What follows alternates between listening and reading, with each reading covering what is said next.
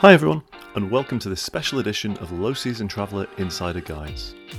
I'm your host, Jed Brown, founder of Low Season Traveller, and this episode is taken from the seventh session of the Keeping the Dream Alive series of webinars, which we're collaborating on with the World Tourism Association for Culture and Heritage and My Travel Research.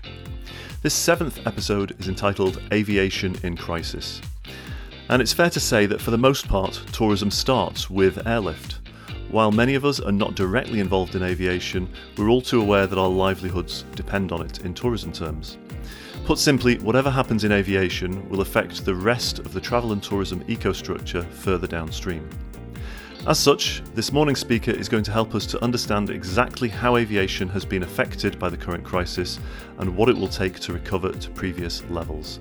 And there's literally no one better to help us unpick this than today's keynote speaker, John Grant of Midas Aviation. John has worked at the cutting edge of aviation for over 30 years, having spent time with KLM, OAG, ASM, and latterly with Midas Aviation. He's a hugely well respected veteran of the industry, regularly provides commentary on the industry for media such as Sky, BBC, and others, and he thought he'd seen it all until we hit March this year. Today, John works with airports, tourism boards, airlines, and a variety of other partners in order to help them to attract, retain, and grow their air services. We used to call it route development, but perhaps these days it's now known as route protection. This is the Q&A from John's keynote speech. Enjoy. Thank you so much. That was um, ah, was a lot. There's a lot to unpick there, um, and it was um, look that, that was that was fascinating. I mean, one of the one of the sort of the, the themes that we've seen there is, you know, I think we're saying that the aviation industry, uh, for the most part, has been, you know, in many cases falsely inflated for for quite some time, right?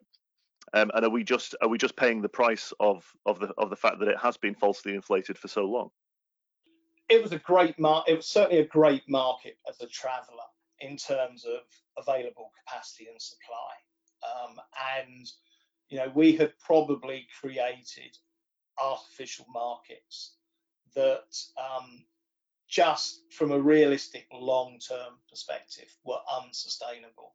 You know, when you look at an airline's network and you list all of the destinations, you will always there will always be at the bottom of that list maybe five or ten percent that the airline is focused on and is at risk.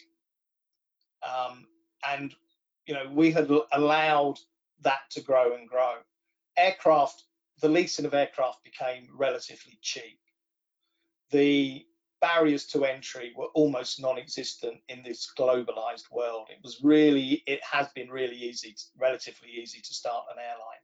And on that basis, what we've seen, of course, is you know new airlines, new entrants, all of these sort of things.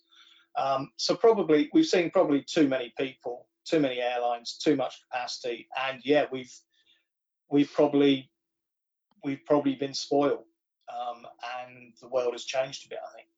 Uh, do do you think though that there's an expectation, both within the industry and and actually with the consumers as well, um, that you know we need to be working to return back to those old days? Which what we're saying is that as a result of COVID, it's been exposed uh, for, for for what it is. You know, having false false you know route economics um, as well as um, yeah, I suppose I suppose a false sense of security with regards to the travel industry.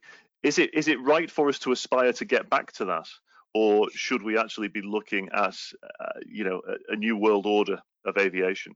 You know, is it is it right to be is it right to be bailing out the? It's linked to one of the questions, and we'll move on to the the listeners' questions. Is it right to be bailing out the likes of um, of Virgin Atlantic because you know you sort of think, well, you know, if if they if they're not profitable and they're going to go bust, then that that's cap that's the capitalist world that we live in. You know that that's what happens.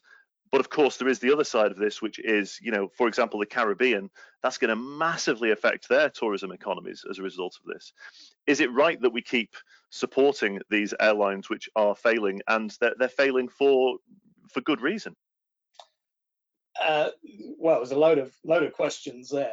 Um, we we if if you were restarting the airline industry, you wouldn't start it from where we are today in terms of a mix of public and private owned entities complete, competing quite often against each other in the same markets. Um, it, it, makes for unfair competition on occasions. Um, the issue about whether we should be bailing those airlines out is absolutely central to um, the situation we face at the moment. And I, my, my, personal opinion is that we shouldn't be bailing them out. You know, they um, should have behaved like good businesses, um, respecting shareholder um, shareholders, building up cash reserves. They shouldn't have been doing things that strategically, you know, everyone looked at it and said, why on earth are you trying to do this or why are you doing that? And we, you know, we shouldn't be picking on Virgin Atlantic in this discussion. Why on earth did you start? Why on earth did you suddenly start Virgin, uh, Little Little Red or whatever it was, the UK domestic network, paying a huge lease price to Aer Lingus when everyone knew that you would never compete against British Airways frequent flyer program and, and the brand loyalty that BA had on, on the domestic trunk routes. Absolutely stupid, absolutely, absolutely poor decision by that business. Um, you know, why did they fly a very fragmented long haul network? The clue was in their original name, Virgin Atlantic. That's where they should have stuck to. That was their strength. That's where their brand existed. But there are airlines that you could do exactly create exactly the same discussion around. Thai International at the moment are, are heading into bankruptcy, from what I can see. You know, and they've been saved many times.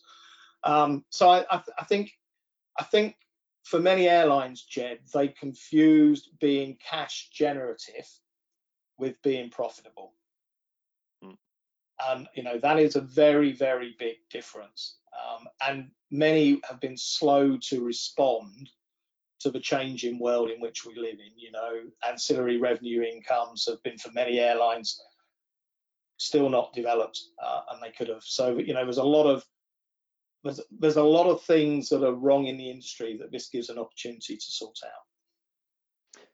One of, one of the, the sort of the points on this that you know that again that came across from your presentation and you know we, we we've heard it from a few different sources now is look you know the when we come out of this you know it's pretty certain there are going to be fewer commercial airlines in the world um, as a result of this do you foresee that that's that is going to have an impact on on the prices for for flights? That you know i know at the end there you were sort of saying you know prices could come down people might want to travel more than ever.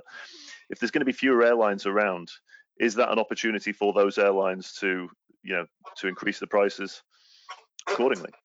Well i think i think one of the great challenges we have jed is that as just mentioned the barriers to entry um, are much lower than they used to be so if we see demand picking up, um, there's probably thousands of aircraft around the world that will be sitting on pieces of tarmac somewhere that have not been put back into service by existing airlines that will be available for new carriers.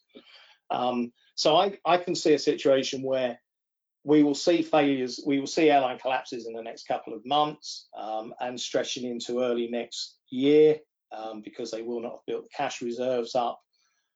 But there will be other entrepreneurs out there with liquidity and with cash who will see an opportunity to start new airlines um, with no debt attached to that entity and with lease rates currently 30 to 40% below what they have been um, at the beginning of the year.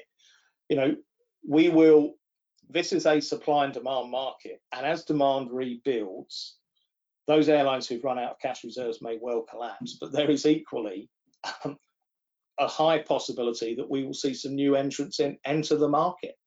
Um, yeah. And you know, we may actually see some changes in ownership. So we see people who previously um, could not start an airline in an overseas country being invited to start that airline.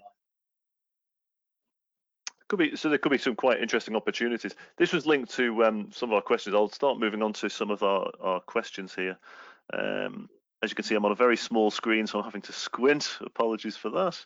Um, let me get our first question, which was um, Enzo Zangrilli uh, from uh, from Italy. Uh, good morning, guys. Um, John Jed, a comment, please, um, on your Prime Minister's 14-day quarantine. Um, is it still on? Is it not something totally dissonant from any other country's decision on the subject? This 14-day quarantine period, you, you, touched on it in your presentation, John. Um, yeah. This is for the for the, the, the UK have. I'm not familiar with um, with what's going on with Australia and New Zealand, although I think there will be similar kind of quarantines. But we, as you were pointed out there, John, we you know we were told that France was excluded from the quarantine think the latest is that the Republic of Ireland has been excluded from the quarantine, which presumably means that you could fly out on your vacation, assuming you're able to, uh, out of Dublin, come back from Dublin, hop over on Ryanair to Manchester or London, and you wouldn't have to be in quarantine. Is that about the height of it? Uh, yeah, that is about the height of it. Um, okay. To answer Enzo's question, I mean, it's as bad an idea as his piano playing is, but that's, you know, that's. A... oh, come on, his piano playing is very good. um, but I think it just if you if you are an airline CEO and you are sitting in your office trying to plan your way out of this event, and you either fly from the United Kingdom or fly to the United Kingdom, and it's a large part of your network. Two weeks ago, you were told that, or 10 days ago, you were told that there would be a quarantine. 24 hours after that, you were told that North, uh, the Republic of Ireland and France would be excluded from that. And yesterday some government minister said, well, we might actually have some selected countries that we would have corridors um, where uh, travel would be permitted. Um, how can you plan your business on that basis? How can you put schedules and services back in to operate? It is, it is by any stretch of the imagination an unworkable strategy. And there are two people um, who I have the utmost respect for from either end of the aviation spectrum. Michael O'Leary at Ryanair and Willie Walsh from IAG. And you know, it might just be their um, their country of origin, but they but they tell it as they see it. And Michael O'Leary said you couldn't even police such a policy in the United Kingdom um, because you do not have enough government officials to check on whether people are adhering to the quarantine requirements that are going to be put in place. It is incomprehensible. And for an island that is dependent on air service and was, you know, in the top five global markets for capacity, um, to have a quarantine uh, requirement is just madness. We don't have one now. Why would we have one when everyone else is building out? Well, I think they're they're unpoliced as well, aren't they? You know, I think it's it's you know you're, you're asked to go into quarantine. So I know early on in the crisis, there's a few countries which had this, which you were asked to go into quarantine, um, and you know I think New Zealand, Australia, they were all there. Um, I have access to a lot of the ForwardKeys data, and I was seeing that there were still trips that are being booked, and they're still being booked today. Just so everybody knows, you know, it's there are there are still passengers on flights.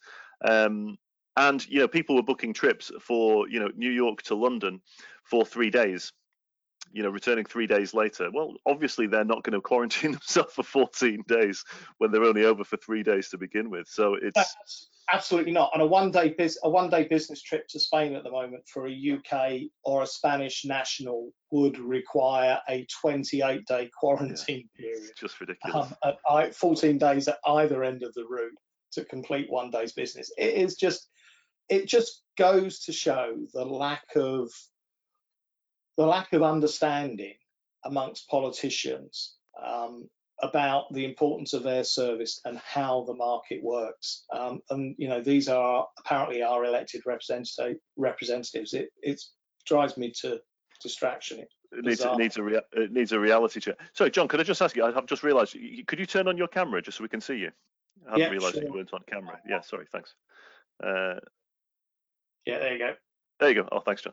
Um, another point on, um, and again, we sort of touched on this, and um, I listened to a podcast recently, and I'm sure people listen to different podcasts all the time, um, about what the future of aviation will be like in terms of the airport experience. So obviously, after 9/11, you know, we had the formation of the TSA, we've got all of the security and the extra security checks, and there's been sort of murmurs now about you know, before you even go on the airport grounds, you're going to have to be, you know, tested for COVID-19 and all of this kind of stuff, and social distancing. So a couple of points I just want to unpick on that. Social distancing at the moment, we're being told that you need to be two meters away from anybody else. That requires a an individual footprint of 16 meters squared. Are there any airports in the world that are big enough for that? Is this whole, even the social distancing, is this is this just unrealistic completely for aviation to be able to have this social distancing? Completely unrealistic. I mean, you know, take take any major airport that um, has a series of wide-bodied aircraft departing within a one-hour or two-hour window, um, and have reasonably high load factors, 50% plus then we're going to have queuing um, in excess of a mile, a mile and a half, I think was Heathrow's estimation. Um, and it, it, it's just not going to work. It is just, it is just like, please think about the whole situation. You know, um, there, there are so many ironies, uh, ironies around all of this. At a time when the industry is contracting, when we're seeing less capacity, less passengers, we're actually imposing on airports a requirement to create more space and to distance people more than they ever have been before. And I completely and un utterly understand the sentiment, but the practicalities of it are just not possible. Um, and you know, maybe maybe it's about it is about this confidence and reassurance. You know, do we put um, sanitizing hand wash dispensers by every air bridge so that once a person's got to that point in the process, they can, you know, wash their hands again and and uh, cleanse themselves that way. It, it, it, no, it's not possible. There isn't an airport in the world that is going to be able to cope with that requirement yet. Yeah, we're just we're just going to have to accept that there is a risk. Yeah, there we are, but we've got to put this in context. You know, if you look at I mean, in my own area, if you look at the, the population around where I live and you look at the number of incidences of COVID-19, and we would consider ourselves a normal type of community uh, with a normal demographic. Um, you know, we're talking about 0.0024 of a percent of people that have been impacted. And, you know, as every government minister tells me, a death is, you know, an unfortunate incident. I completely get that. But the death of a global economy um, and it's all about risk, isn't it? And I think we've got to get beyond that point and start to rebuild confidence. Absolutely. Um, another question here. Um, I think we've pretty much covered it, but I'll, I'll, read it out. This was from Mark Taylor. Not sure if John will get to this. If Virgin are bailed out, will the updated carrier be more likely to join one of the global alliances? Uh, well, what, um, if Virgin gets bailed out, well, um, Virgin are quasi in an alliance anyway, aren't they? Um, you know, they are part of the SkyTeam um, through their Delta ownership, um, and they do many things that are consistent with what Delta would want them to do, um, rather than what perhaps Virgin would want to do themselves. As I understand it, all of their back office systems are now Delta's. Um, you know, um, who pulls, who calls the shots on the slots? uh, at Heathrow. Um, I'm sure Delta have a considerable influence on that. Um, the value of Virgin Atlantic is not in the brand, you know, um, because in the last three months, their reputation has been shot in the UK. Public goodwill has been, you know, severely flowing against them. It's in those slots that they have at Heathrow. Um, and four months ago, they were trading at about $20 million a pair. Um, now they're probably not even a third of that value until the uncertainty is removed from the market. But over time, that value will rebuild, um, and they've got the historic rights. So that the value of the Virgin Atlantic business is in the slots rather than um, the brand.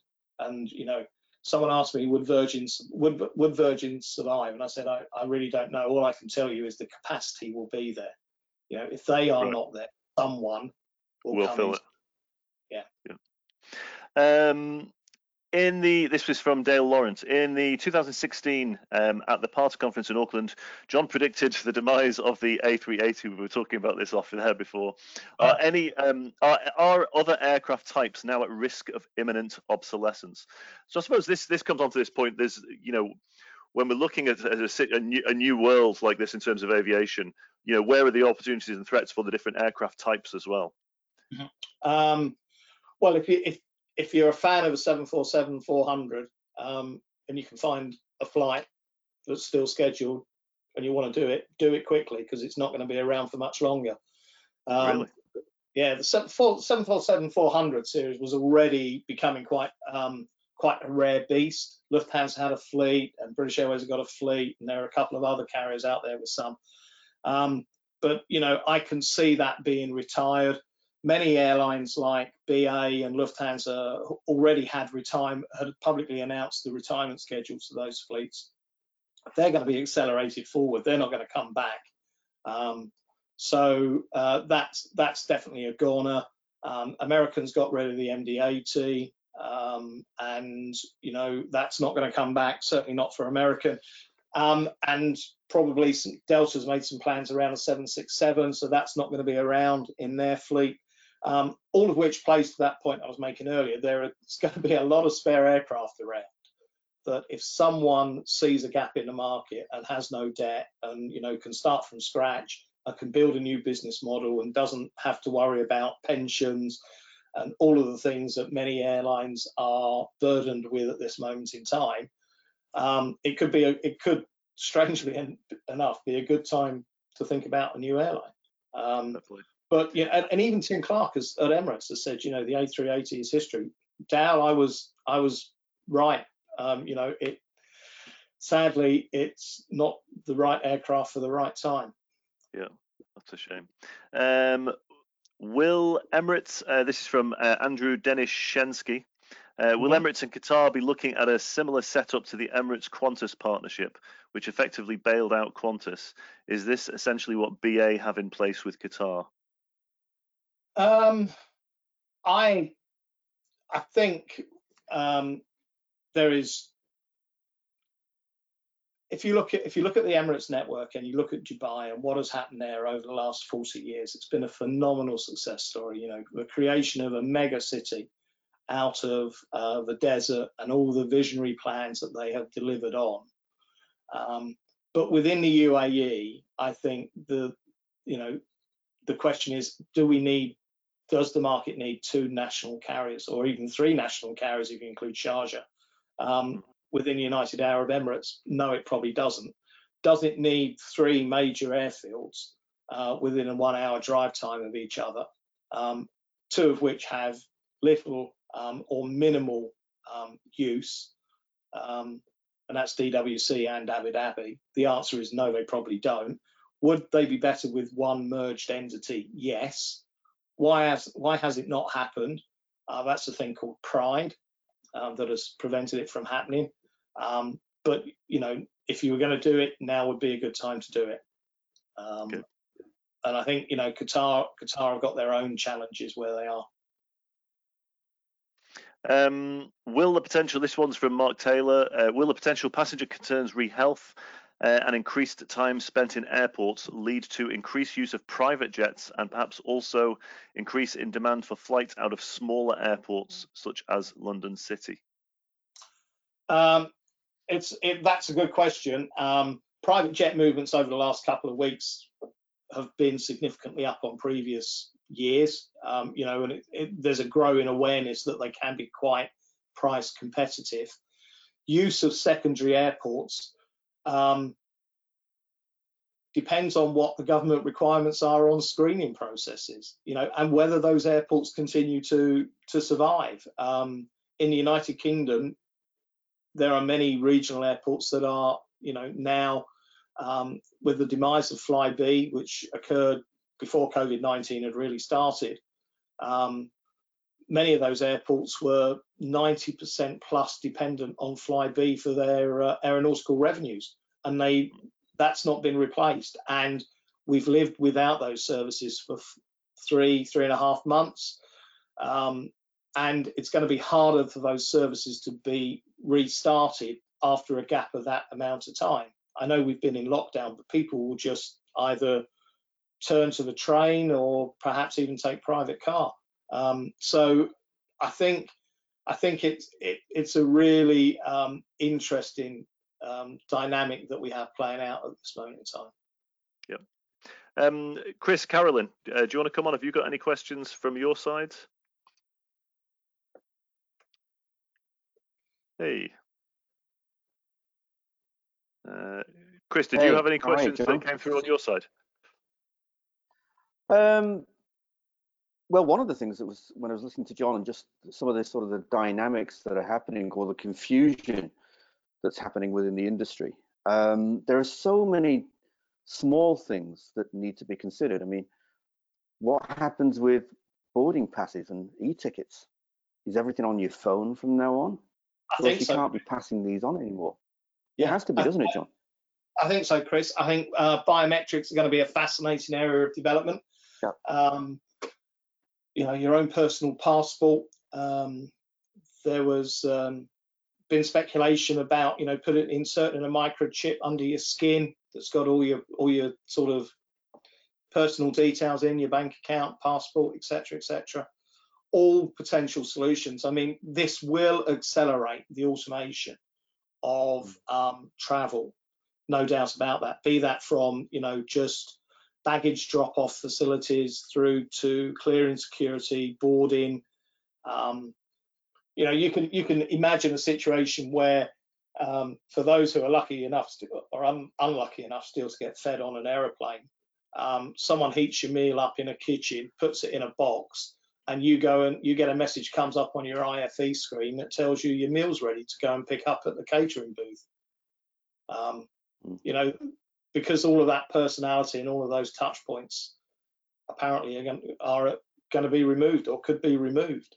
Um, what I would say is that as human beings, we forget things very quickly. You know, the hysteria, the r- natural reaction to 911 was of concern.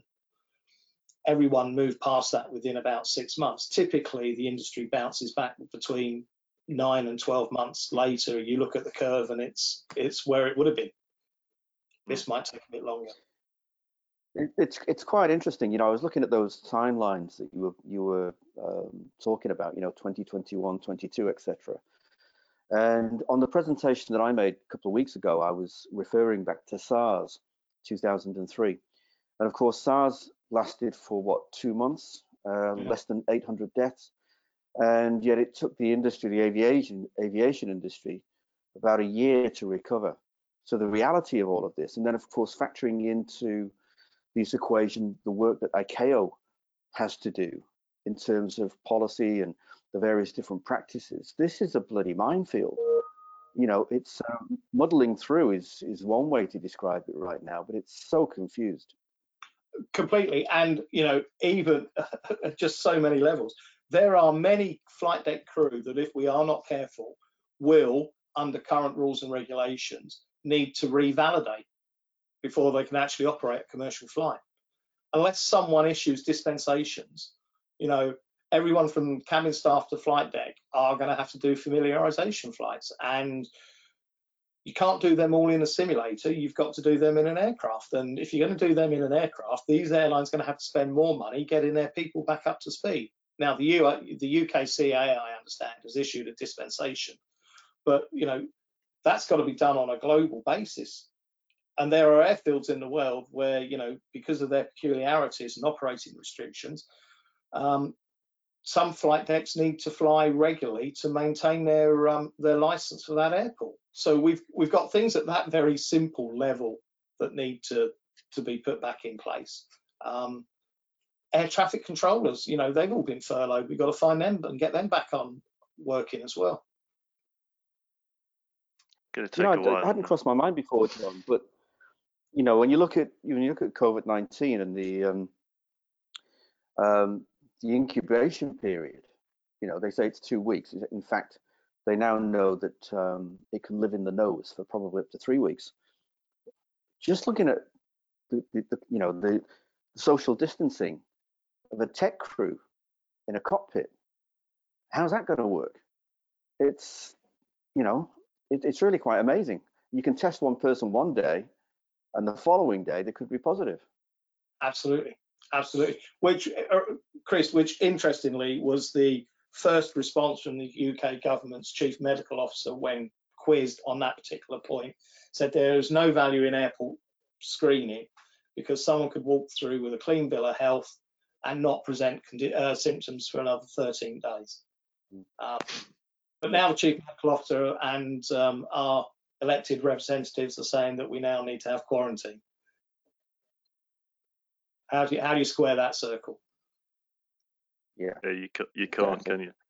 It's um, I think I think it, a lot of it, you know, you alluded to it before, John. It's it's just going to be about it's going to be about the perception of it, um, and it's just about uh, you know I think a lot of it seems to be that you know people are just going to have to feel more secure and safe. But like I say, there isn't an insurance policy in the world that's going to cover anybody for anything to do with coronavirus or any strain of a coronavirus uh, ever again. Therefore, I think there's just going to have to be an acceptance across everybody that there is a risk, hopefully quite a small risk, uh, but there is a risk. But you can't, you, you can't, you can't avoid it. And like they say, you know, we've been living with coronaviruses, strains of it for at the very least uh, 17 years. So, uh, you know, I guess it's just going to be a part of the new normal, new abnormal, whatever we want to call it. Yeah, and we'll you know, we'll get past it. The industry does. It's amazingly. If other industries showed the amount of resilience and creativity that the aviation sector showed, um, you know, it, the world would be a, in a pretty good place. Yeah. Did you want to say something, Carolyn? Um, I did, but I suspect it might throw a cat among the pigeons, which is I think a number of epidemiologists might well disagree with you. And we've actually had a calculation done of the benefit of the lockdown to the Australian economy, taking into account both the losses and the gains. And we're $20 billion better off for having a lockdown, which is a pretty unarguable number. Um, so I don't pretend to understand all the detail myself, but I think when you say it's unarguable, I, I, would like to just say, well, maybe we need more than one kind of opinion on that. And we're all from an aviation background. We look at it through the lens of our world and our space. Um, uh, Australia and New Zealand do have lockdowns. We need permission to fly overseas, and you must self quarantine for two weeks if you come here. Um, it's not been 100% effective, but it's been widely supported and widely used. So I think um, we probably do need to be aware there's a wider dialogue that we sit within on that. And I'd be really interested to have views in the chat box from other people on, on what their thoughts are on some of that. And I think one of the things that's confused people around this is um, probabilities which is any individual measure on its own looks stupid, but every measure that's been recommended or taken has been looked on playing the percentages. So it's incredibly stupid that 20 people can go, 30 people can go to a funeral here in Australia, but only 10 people can get together for anything else. But when you look at the percentages of that and set it against the emotional impact of someone being able to attend a funeral, you can see why that apparent inconsistency um, sets up. So I'm just playing a little bit of devil's advocate here, I guess, for a moment. It, it's it's good to have a devil in the room, um, but I, yeah, and you know what you're saying is right, and everything should be considered in a in a in a rounded context. And the biggest you know, I empathise with people in many respects because we're dealing with an unknown, aren't we? Whereas when there's a terrorist attack, you know, it's a horrible situation and it's an event, um, but people can respond in a particular way and authorities can respond in a particular way because they have seen that type of event before and know how to handle it. Whereas this is an unknown, but it's the consistency of messaging not just in one country, but across countries, um, that is very, very important to maintain confidence, not just in, in aviation, but just confidence in society. I suspect that's part of the reason why it may have worked better in Australia and New Zealand than it did in the UK, John, is that there were two changes in that message. One, when only flights from China were set off, and then the second was that everyone was self quarantine at one time, and that has remained in place. So it hasn't been. I think that's where we see it. But I think you've definitely got a lot of support from people um, in the room. In fact, one of the questions was around, I'm just clicking down to have a look at it now, was how do we knock some sense into the politicians? Uh, good question.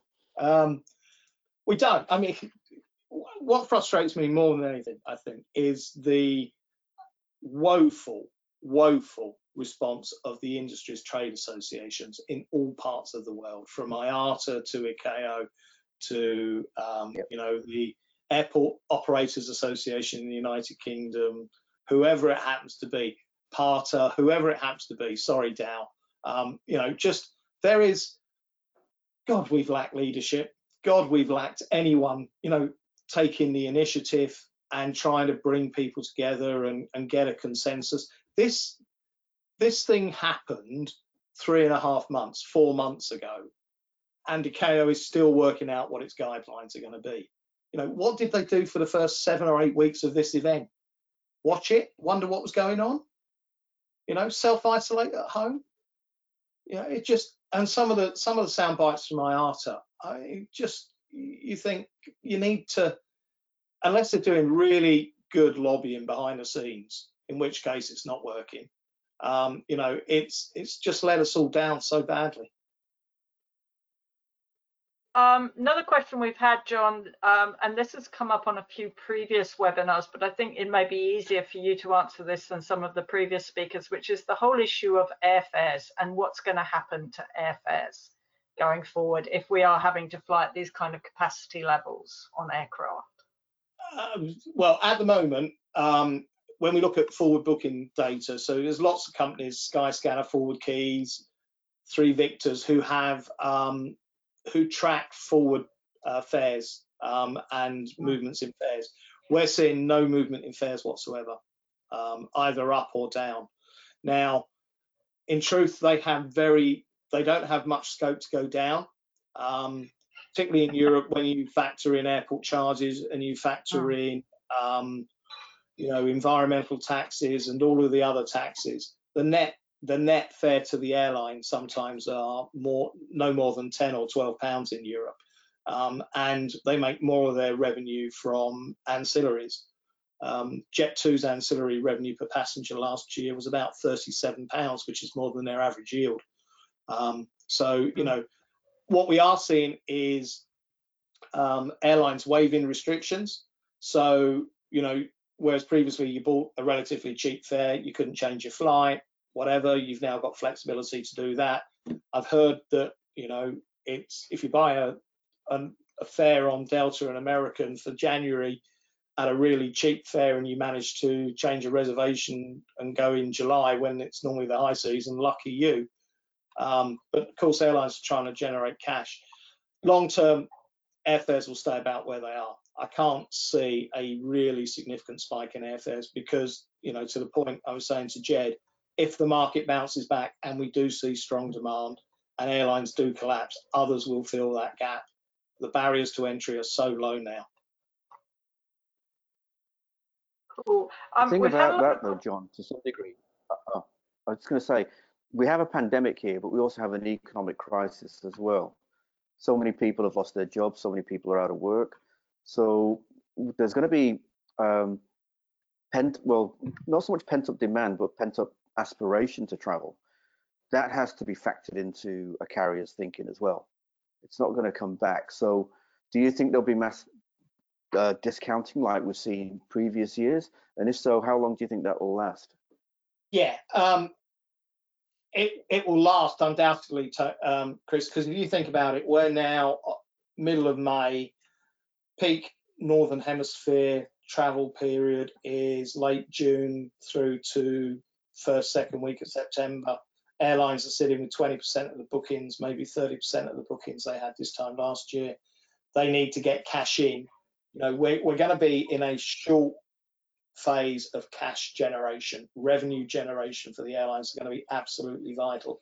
So we're going to be seeing some stunning fares for the first couple of weeks. Um, and that, that in itself is a, going to be a real challenge for airlines and revenue management because traditionally, you know, you would you'd sell all of your cheap fares in the six months, nine months out, and two weeks before travel, you'd be looking to sell to a businessman at four, five, six times what the leisure passenger was paying.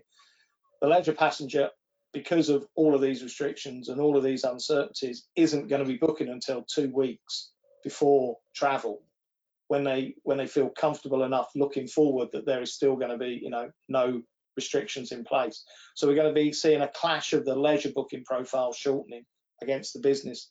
So from an airline's perspective and from a hotelier's perspective, revenue managing your stock is going to become a little bit more complex for the next couple of months. Lots of questions about the future specifically of LCCs, and even one from Tony Hallwood asking about whether this is a time to start up a new LCC given um, aircraft lease rates and oil prices. Oh, Hallwood Air, I can see it now. Um, uh, yeah, uh, as I say, this this is you know, bizarrely for anyone who's if if you if you bet on the market and you got it right um, and you've got lots of cash, now's the time to start an airline. Plenty of slots at Gatwick. Um, you know, you don't have to go to Stansted. There's, you know, lots of opportunity around the world for low-cost airlines. If you get the business model right, you know, and you don't have those pensions, those built-up costs, all of those overheads, and you've got flexible working conditions for your staff and all of these sort of things, and there's a lot of qualified pilots who are going to be looking for jobs in the next couple of months. Now's the time to go for it. Um, there's there's enough gaps in the market that, that could be filled. So there you have it. Huge thanks again to John Grant for his insights this week. And if you haven't already done so, do have a listen to the keynote from this session in the previous episode, also out now. That's all for now. Enjoy your day, stay safe, stay healthy, stay home, and don't forget that our content will always be free for everyone as we believe that travel is better without the crowds.